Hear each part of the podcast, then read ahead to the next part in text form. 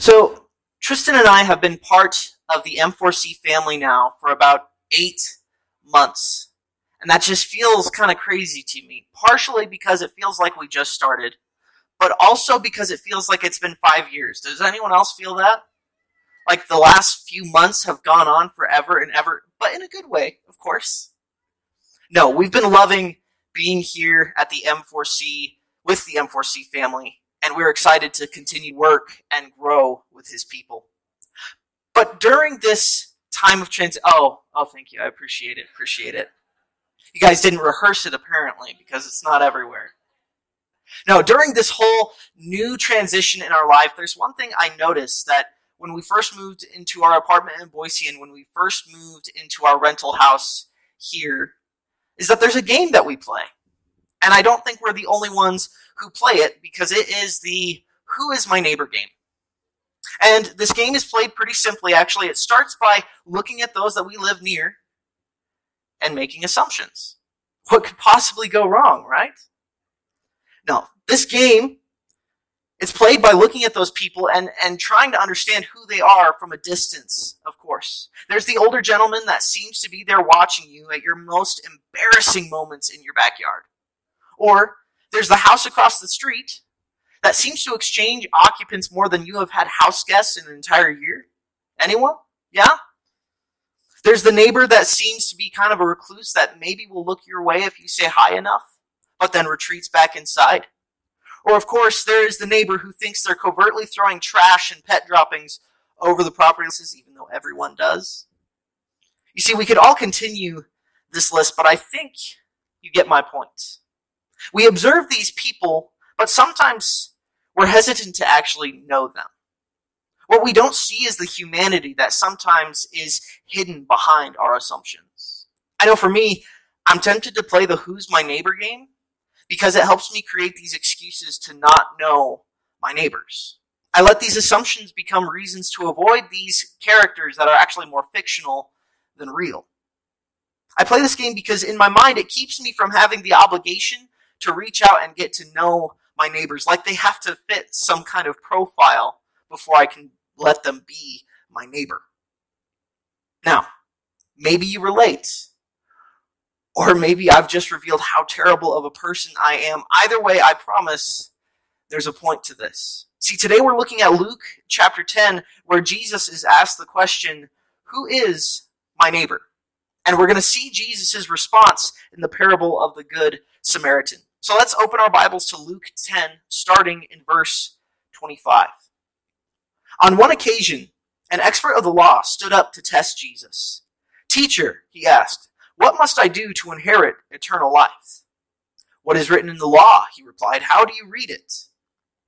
He answered, Love the Lord your God with all your heart, and with all your soul, and with all your mind, and love your neighbor as yourself. You have answered correctly, Jesus replied. Do this, and you will live. Okay, now, there are a few things we need to understand about this text before we even dive in to the parable. First, it says that this man's question was, What must I do to inherit eternal life? Which we normally relate to salvation and life after death. And though that's not a bad way of interpreting it, if we leave it there, we miss out on so much of this message. We need to read in the historical context. You see, this word eternal meant so much more than never ending. If we walked around Jesus' at the time telling people that eternal life meant never ending life after you die, we'd get some weird looks. And this isn't because people didn't believe that life with God was eternal. They just didn't limit life with God to be after you die. This word eternal carried more than a time element, but a quality element as well. Meaning that eternal life that God brings is not just never ending, but it's a fullness of life as well. It pictures life as it was always meant to be lived. How do I live life the way God designed it now? That's the question that this man is asking. And this was a common question in Jesus' time and not the only time he's been asked it either.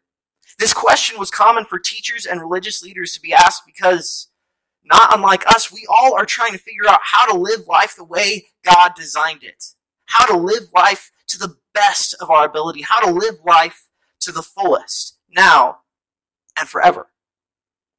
The question that leads us to this parable, the parable of the Good Samaritan, is a question that I think we can all relate to.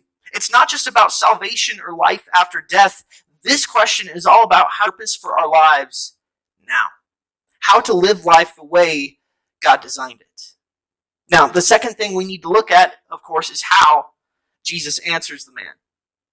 And he answers by asking two questions, two follow up questions. He asks, What does the law say? What does Scripture say about that question? Which I think should be a pretty good standard for anyone who follows God. Before we have people around us answer our questions, we should look to God's answer first. I don't know about you, that just seems like a smart idea to me. But then the second question that he follows it up with kind of sounds odd because he asks the man how he interprets the law as well. This question seems kind of odd because it almost sounds like he's encouraging him to interpret the law according to his own opinion. But similar to how there are different uh, views and opinions on doctrine and theology today, there were debates on how the law was to be interpreted and lived out in Jesus' time. Some viewed the law through the lens of obedience, saying that God gave the law because he wanted us to learn to submit to his authority. And then there was the side saying that you view the law through the lens of love, which we'll see later that both this man and Jesus land on that side of it, saying that God gave us the law because he loves us. And the law is how we are supposed to live, the way we're always meant to live. We see that this man's answer to Jesus is the same as Jesus's when he was asked what the greatest commandment was, which is, of course, love the Lord your God with all your heart, soul, strength, and mind, and love your neighbor as yourself.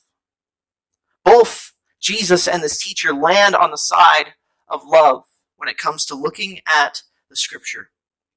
Now, when Jesus answers this man's question, and then the man responds saying, Well, this is this is how I view the law. It's love. Jesus' response is quite profound. How do I live life the way it was always meant to be? Well, how do you interpret the law? It's love. You look at the law through love. And Jesus says, Yep, do that and you'll live. That's exactly how it is. That's how you live eternal life. Jesus' answer to how to how to have an, an eternal and full life is found in the love for God and love for one's neighbor. Jesus says that the answer to how one should view and obey God's commands is love. To experience life the way it was intended to be lived is through the love of God and love of people. And based on the next part of our text, I don't think that's the answer that this man was expecting. Continuing, it says this, but he wanted to justify himself. So he asked Jesus, and who is my neighbor? Now, I don't know if you guys just caught it, but this guy wants to play the who is my neighbor game. Here's this guy trying to trap Jesus. And Jesus turns that trap around and gets this guy cornered. And so, to save face, he asks another question in another debated topic the definition of neighbor. This topic was debated because the traditional teaching was that it was talking about your fellow Jew, saying that your neighbor was uh, your uh, Israeli neighbor. But there were teachers in Jesus' time, they were considered kind of out there in their thinking. They said that the definition of neighbor could be expanded to Gentiles and specifically Romans. But a lot of people didn't want to accept that. Now, it's pretty clear at this point this guy's not asking a follow up question to make sure he's living life the way it was always meant to be. This guy's getting a bit defensive and he's asking a question to feel justified in being selective in his choices of who his neighbors are, being selective in who he shows love. He's using a topic that is debated to cover his rebellion against what is clear. Instead of accepting the call to love, he's giving in to the temptation to strictly define who he's supposed to love. And this is where we must caution ourselves.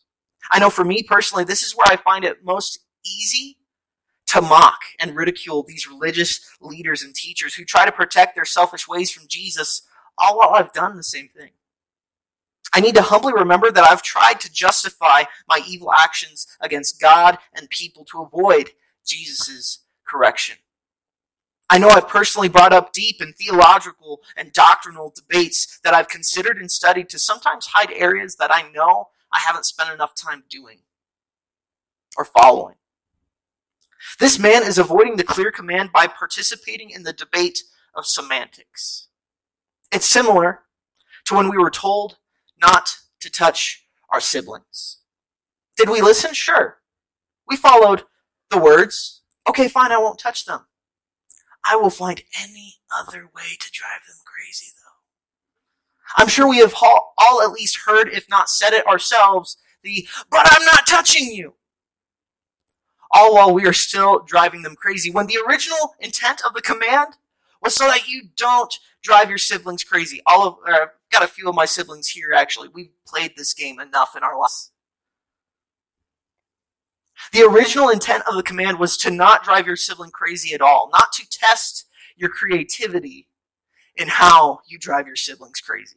And it's the same with this command from God. The heart of this command is love, not term neighbor. Not saying, yeah, but that person's weird. That person drives me a little crazy. If I spend another minute hearing from this person, I don't know what I will do, Lord. So can I just change the definition a little bit? Again, maybe you're just thinking, man, this guy's got problems. See, just being difficult doesn't mean that God is challenging our ability to exclude them from that love.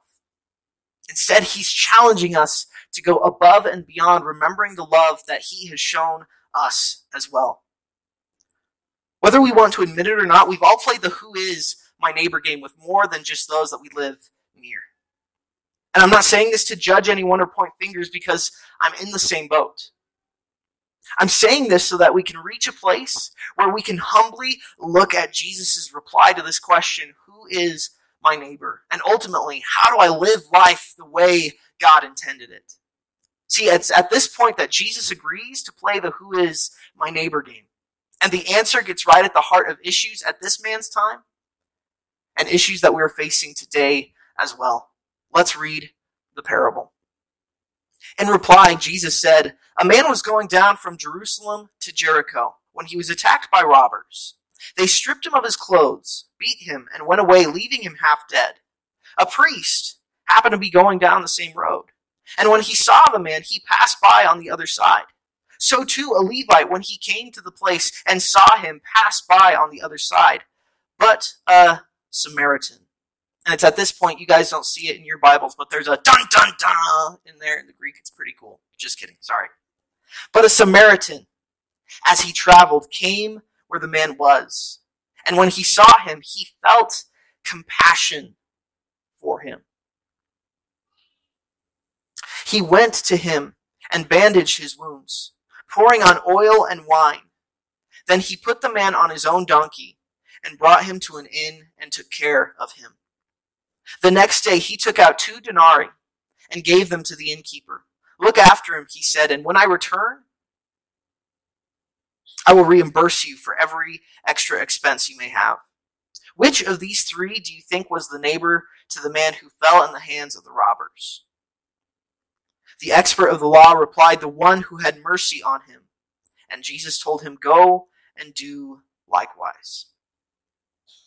So again, Jesus' answer to this man is not what he expected. Normally, a teacher would say, Well, your fellow Jew is your neighbor, but not a Roman, or something along those lines. But Jesus portrays this nameless, faceless man. We don't know anything about him. He's been beaten, robbed, and he is dying on the side of the road. We don't know his name, his social status, beliefs, or anything about him. I don't think Jesus gets the who's my neighbor game. The whole point is that we're supposed to know as much about these people from a distance, of course, so that we can choose how we treat them. Maybe I'm missing something. Let's continue to look at this. Now, the next part seems to be the most talked about section of the scripture the three people that pass this dying man.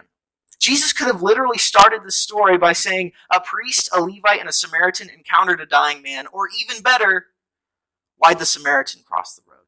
I don't know about you, that just seems like a missed opportunity. Now, many sermons spend time railing against the priest and the Levite for walking by this man. and praise the Samaritan for coming to his aid.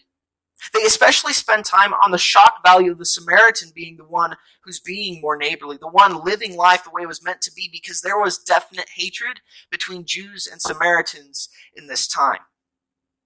The whole reason Jesus places a Samaritan in the story is because a Samaritan would be the last person that a Jew would consider living life the way he intended, the way God intended it.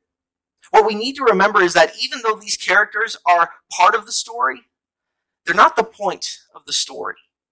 The point that Jesus is trying to make has nothing to do with ethnicity, positions, or status, and everything to do with character and posture towards others. Even though the protagonist, the main character of the story, is a Samaritan, we can easily replace him with any unlikely or scandalous character. What if Jesus is pointing out that people who show love and compassion in the world, even if they're unbelievers, are living more godly lives than those who claim God is Lord but deny Him by bickering, criticizing, and looking down their noses at those who are different.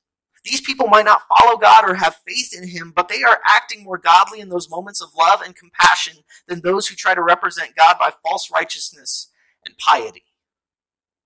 What seems to be Jesus' main point in this parable is that the one who is living life the way God intended it is the one who had compassion of religious superiority. This word compassion pictures this feeling deep inside, literally feeling it in your guts. This is being absolutely moved by the hurt and need of another. In fact, a fun fact about this word is that it's only used in the Gospels and only in relation to Christ or the Christ like characters in his parables and how he feels towards the lost, the hurt, and the broken. According to Jesus, is different, and the outcast is the one living life to the fullest through compassion in this parable. The challenge that Jesus seems to be presenting here is simply this to live life the way God designed it to be lived is to love the people he designed, especially the ones we're hesitant to know. Behind what we see about these people or think we see is a person that God designed and cherishes and calls us to look at them through his eyes instead of our own. Based off of this, we can argue that loving people the way God calls us to is how we also love God the way he commands it. Now, after Jesus shocks this man with the Samaritan being the good guy in the story, he closes his storybook and he looks at this man, going back to the question, Who is my neighbor? And he asks, Which of those three that passed by this nameless, faceless man that we saw was the neighbor? The man responds saying that was the one who showed the mystery man mercy, which is basically taking action on the compassion and love that you feel. And Jesus' response to this man is very similar to his first response. Yep, go do that. Not very deep, not very profound. He says, the word says it, so why aren't you living it? If it says love your neighbor, then why are there neighbors that still need love. That seems to be Jesus' painting here. Jesus makes the point that it's found and lived throughout loving those around us. See, Jesus takes the who's my neighbor game and he's changed the rules, which is kind of unfair, but it's fine. He makes it clear that our focus is misplaced. It's not about looking for the prime option of neighbor to love, but it's about loving whoever we are near. Jesus makes the one who needs love this mystery person, which is very intentional because he is inviting us to come closer and to show them his kind of love, regardless of race, gender, political opinion, or whatever else that might keep us from treating them as a person instead of an uncomfortable inconvenience. All of this points back to the original question how do I live life the way God intended it?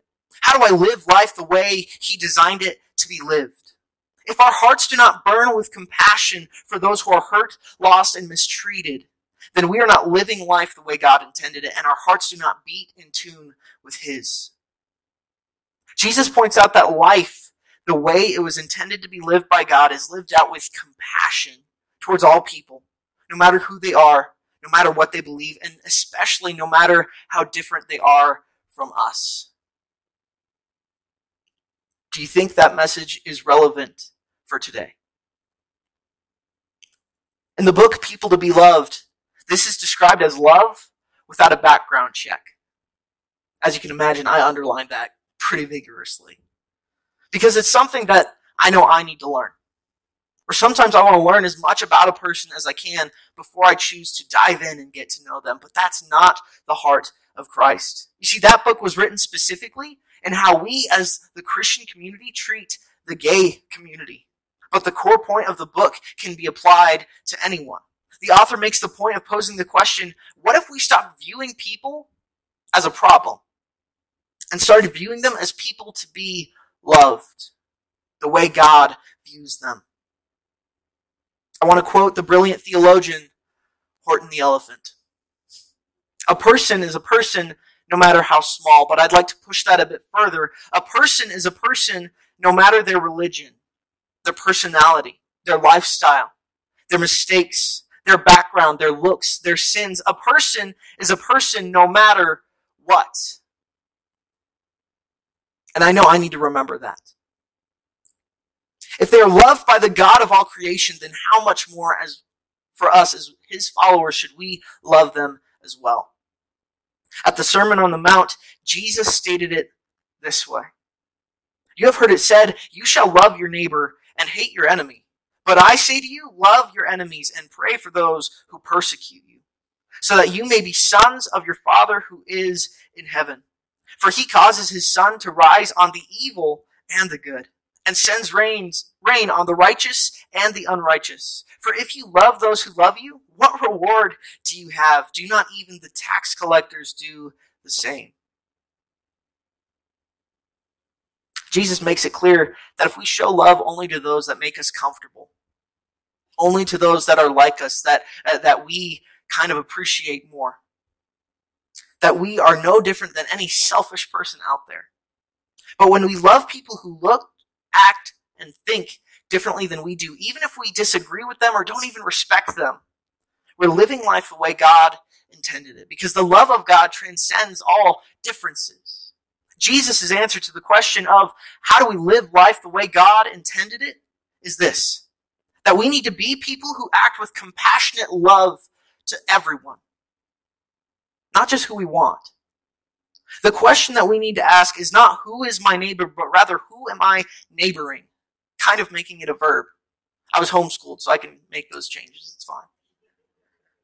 If we spend our time on this earth asking what kind of people we're supposed to love, we're being disobedient to the command, love your neighbor. Because the answer is simple whoever you are near. This does not mean that we have to go out and shove Jesus in their face whenever we see them, but this means that we be the love of God in their lives. This means that we love people on God's terms and not our own. This means that we use what God has given us to bless those around us. This means that we use our experiences and our story to help guide those who are in need of a little direction. See, are we willing to put aside our differences with those around us to remember that Jesus permanently did the same between God and us? Who is my neighbor? Maybe it's the young couple just starting out in their marriage and they're facing rough waters. Maybe it's the single mom who's a waitress trying to just make ends meet. Maybe it's the widower down the road who is suffering from loneliness. See, the point is that God, we don't get to pick who God gives us as neighbors, but we get to choose how we treat them. So the next time we play, Who is my neighbor? Let's remember that the rules have changed. The goal is eagerly looking for someone for us to be the presence of Christ in their lives. Who is my neighbor? It's whoever God puts us near. As followers of God, let's live out our life to the fullest by loving those that God places near uh, we are neighboring. Can we do that, church? Let's pray. God, we thank you for your love. We thank you for the grace that you give, and we thank you for the gift of your Son. That you removed the difference that we had with you, and instead you invite us to draw closer. And I pray you help us have that heart a heart of restoration and a heart of love. a heart that's eager to show people that they are loved, that they matter. God, this year has been pretty crazy. And sometimes it, can feel like we're facing things alone. Sometimes we're not sure what to do, and I just pray that you help us be sure of one thing that your love is constant, and that you call us to show that love to others. We ask for the boldness to do so and the strength. And we pray these things in your name. Amen.